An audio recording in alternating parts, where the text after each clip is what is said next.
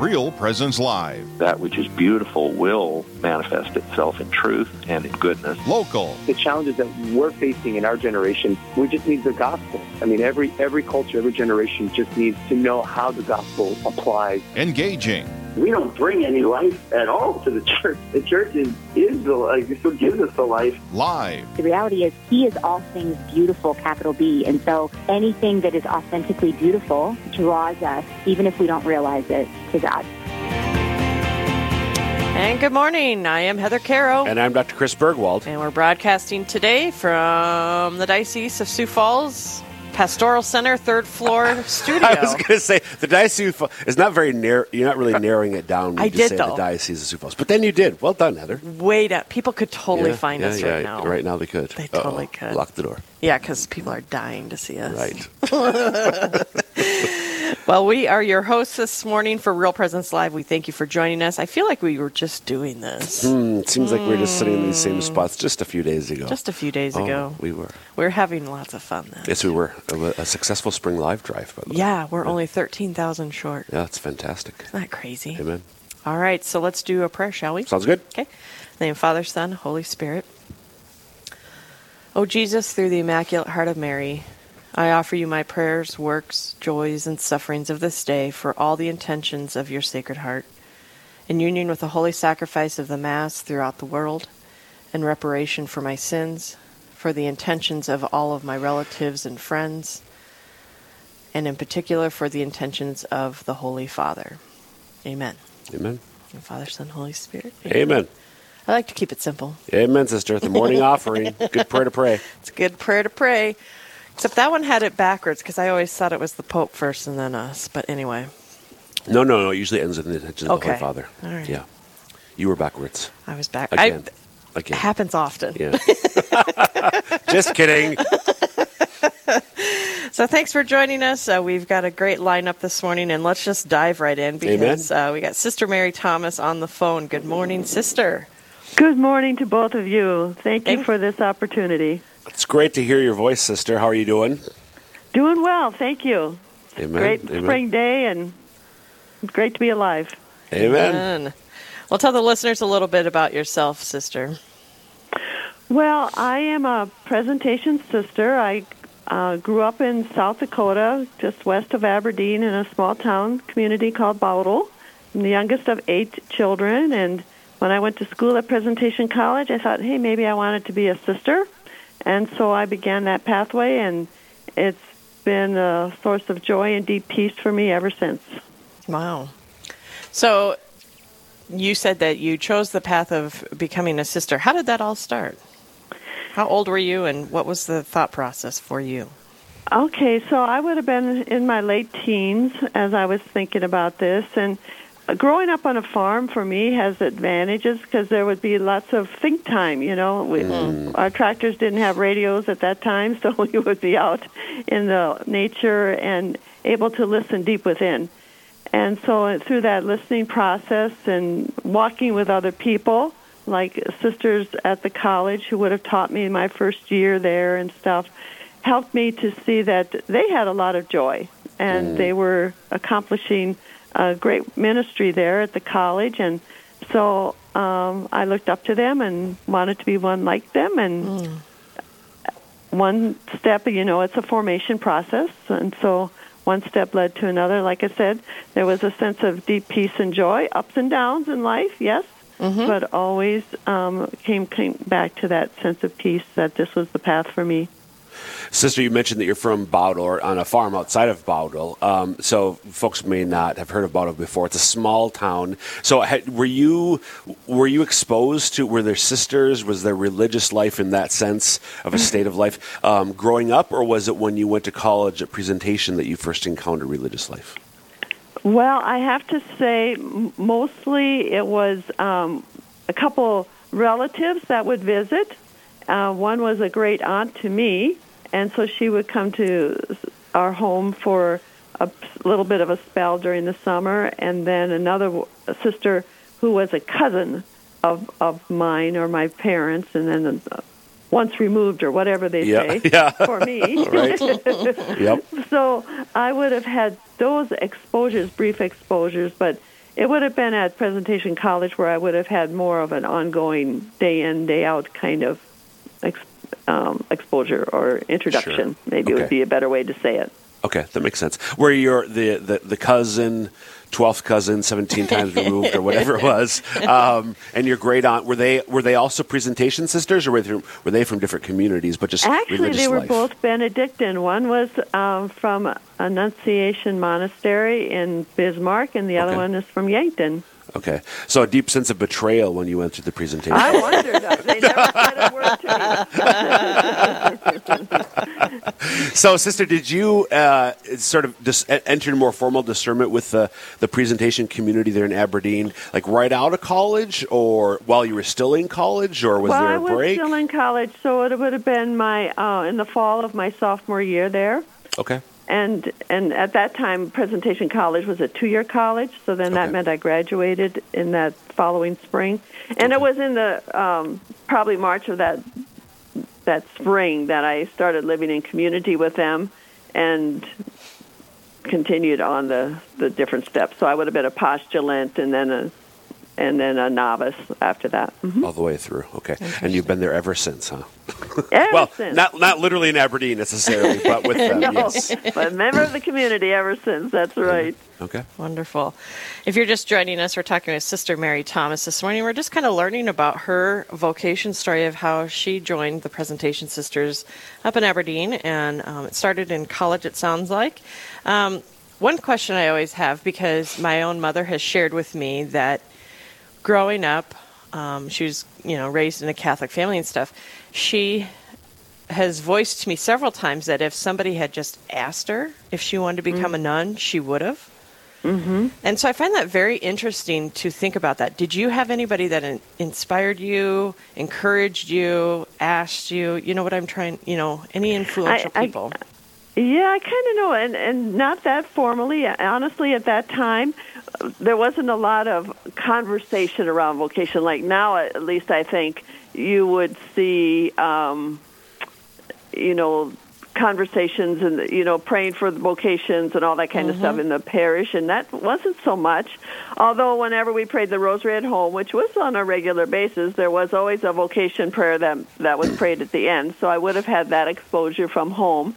And then there was a kind of a teasing. I was with two of the college teachers, both sisters, and I said, "What's behind those double doors?" And they said, "Oh, we can take you." And then I realized that was the doorway into the convent. And so it's Oh. like, okay, so you know, there was come and see, come and see, you know. So it was that kind of uh, joking, but I was pretty. Um, I said, "Oh no, no, no, no, no," you know. I backed away. But I would have to say there was a, there was this kind of um, energy in me that was unsettled, and it was this energy actually as I was listening. And when I went back to presentation for my second year, I felt like I had come home. Mm. And then I thought, oh, whatever that restlessness was, that's good, it's gone. But then it picked up again, and then that was that told me I needed to talk to someone, and and so that was how I kind of clued in that there was something more going on here than just me being restless. Sister, you mentioned that you're the eighth of eight. My wife is seventh of eight. Um, so I'm only one of three. But uh, so larger families, especially Mm-hmm. the y'all- it, sometimes the babies always think they're forgotten, but we know they're spoiled. But anyway, We totally are. We're okay with it. We're okay with it.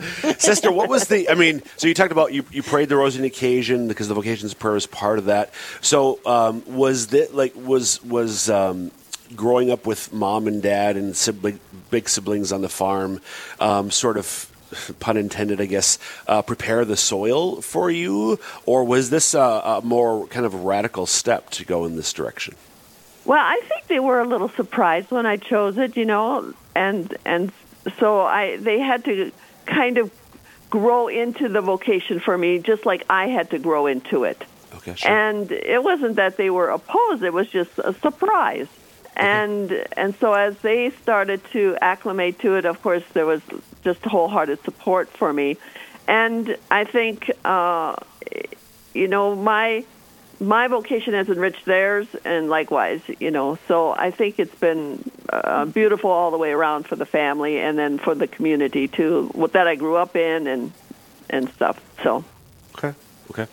So, can you tell us a little bit more then about the specific community that you are a part of? The Presentation so- Sisters of Blessed Virgin Mary. So, Sisters of the Presentation of the Blessed Virgin Mary, that's our formal title, and so we're dedicated to Mary. We go, and uh, Nano Nagle is our foundress, and um, her dying words to us were, "Love one another as you have hitherto done." Of course, during this season of Easter, we hear a lot of that in the Gospel of John to love one another, and so she echoed that um, sentiment to us. She was also a woman of action. Uh, their model for the family was not words but deeds, and so we are love in action is how we try to to go about in a contemplative kind of way. So that deep loving gaze, and then moving that into action. And I think, you know, as as we look at what was something radical that God did. He became incarnate, and so I- think part of our call as a congregation is to put um, flesh, the word made flesh, is to put that word incarnate for today's society, whatever that might be, whatever ministry we're doing, whatever encounter that we, um, in like Mary, who was a, the title of Theotokos, you know, God bearer, that we continue to be a God bearer for whoever we're encountering at any given moment. I love it. And, and the community has a long history in South Dakota, right? Yes, yes. So we came in um, the 1880s. We um, had to meander around a while until we got a stronger foothold, but 1886 is when we um, got a firm foundation in Aberdeen. Okay. Which is actually three years old because the diocese was established formally um, in 1889 because we just celebrated the 125th anniversary a few years ago. That's So right. That's the, right. The Mhm. community's been around for a few years more yet. That's awesome. So, some of the charisms. What are some of the charisms of the Presentation Sisters? Well, we we do look. Um, we were founded for the education ministry, and uh, we were looking at that when we came to the United States or the Dakota Territory, and then of course needs. And the the, the people said we need someone. They didn't call it health care. They would have said open a hospital at the time. And we worked in concert with the bishop, and we said yes, that's that's what we need to be about. And so, of the presentation, Sisters Worldwide, we're one of the few that really have, and the only one really, who has this extensive of a healthcare system as we do. And then, uh, along with that, grew up the idea that we are called to uh, alleviate oppression in however we find it. And so that takes us into uh, questions of where is the gospel justice not being lived? Who does not have access to the goods of the society? And how can we stand with them, as Pope Francis would say, be on the margins and help hear that voice and, and um, respond to those needs on the, uh, for those who are on the margin? Wow. Well, if you're just tuning in, we're talking with Sister Mary Thomas. Uh, she is a presentation sister up in Aberdeen, and we are just chatting a little bit about the order and um, kind of what expects. But I want to dive in after break, kind of about the feet on the ground work that the presentation sisters do, not just here in our diocese, but all over the world. Can we mm-hmm. dive into that a little bit, Sister, when we come back? Sounds good. Thank you. Okay, we're going to take a quick break. I'm Heather Carroll. I'm Dr. Chris Burgwald. And you're listening to Real Presence Live this morning. We'll be back more with Sister Mary Thomas right after this.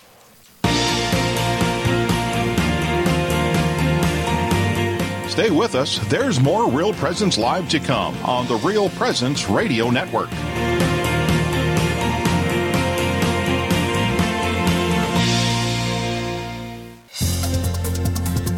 Hello, this is Mike Kidrowski, Director of Advancement for Real Presence Radio with a creative gift planning tip.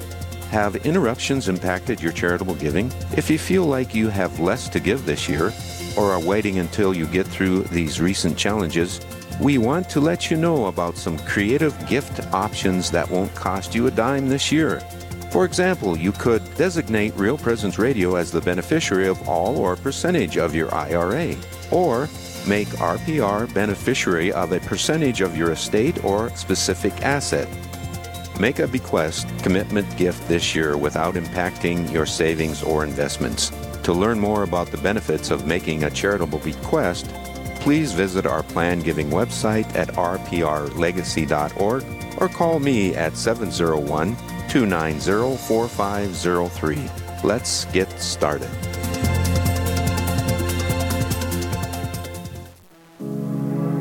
Do you know that your prayers today can still aid in the salvation of someone who died years ago? I'm Father Chris Alar. God is outside of time, and since He is all knowing and all powerful, He knows every prayer you will ever make and has the power to apply those graces to any point in time, past, present, or future. So if you have lost anyone, especially to suicide, and think that they are eternally lost, you can still help them. God can take your prayers from today and give someone grace at the time of their judgment because he forever knew that you would make that prayer and he wants you to help them accept his offer of salvation. So there is still hope. Please visit suicideandhope.com so I can personally pray for anyone you've lost and to get our book, After Suicide, There's Hope for Them and You, which helps with any kind of suffering or loss, not just suicide. I promise it will help.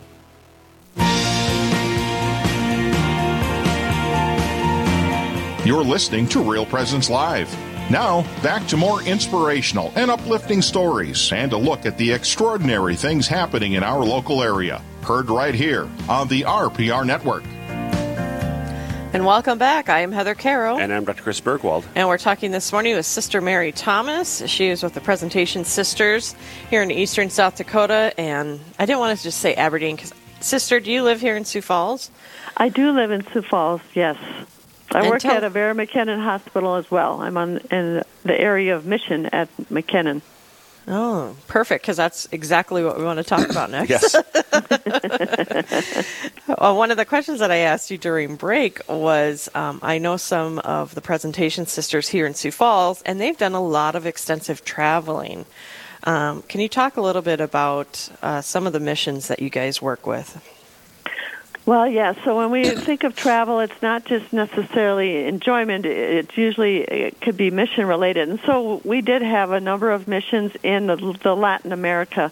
So in the uh, after Vatican II, the Rome or the Vatican said we should be sending um, some of our sisters out on mission to missionary territory, and that meant for us um, Mexico and then Central America. And we've had um, probably 40 years of presence there, all told, with um, different missions, and it's it was been very fruitful for us. And so that, in turn, then helped us to know that we wanted to be a welcoming presence for those uh, undocumented who are in Sioux Falls or this region.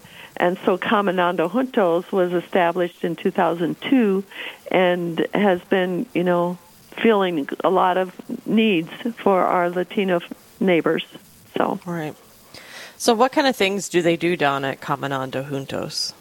well, it they try to listen to the people, and so as the community needs uh, um, change, they try to be responsive. But always there's been um, immigration, legal, uh, helping them get their their legal status to the extent that we're able to. We have a, a representative. We don't have an attorney, so we work with clinic.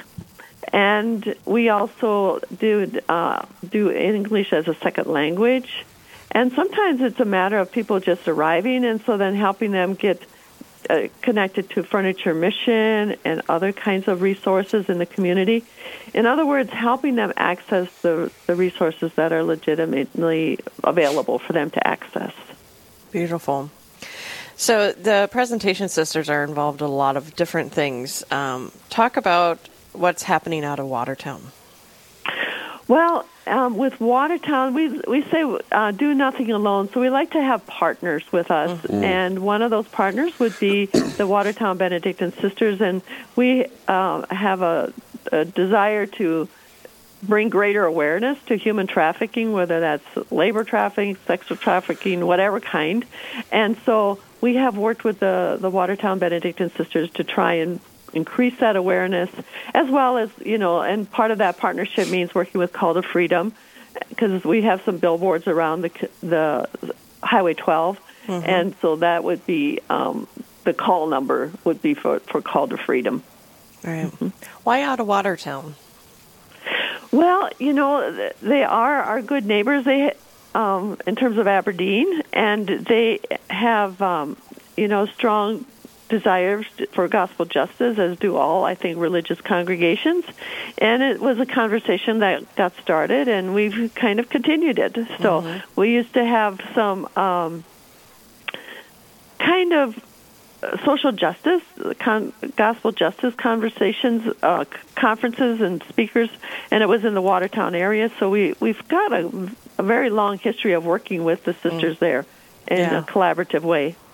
Well, and it's always been shocking to me when we've had someone on talking about human trafficking in our local areas and how that Watertown area and the Sioux Falls area can be a corridor for human Yes. trafficking. Well, It's- yeah. it's because of the interstate, right? I mean, Yeah. I twenty nine. The interstate makes it. hmm Yeah, I mean, I Yeah. think South Dakota um, State Patrol officers have said you would be shocked in a bad way about what's traveling up and down Yeah. that, that interstate. So, Yeah, it's a sad it's a sad reality and I don't think people think about it right? out here. Yep. But Right. We we think we're kind of immune a little bit, but we're not. Mhm. No. Amen. Yeah.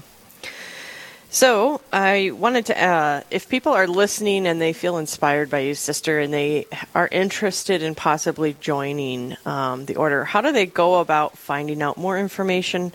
Um, what requirements are there to become a sister?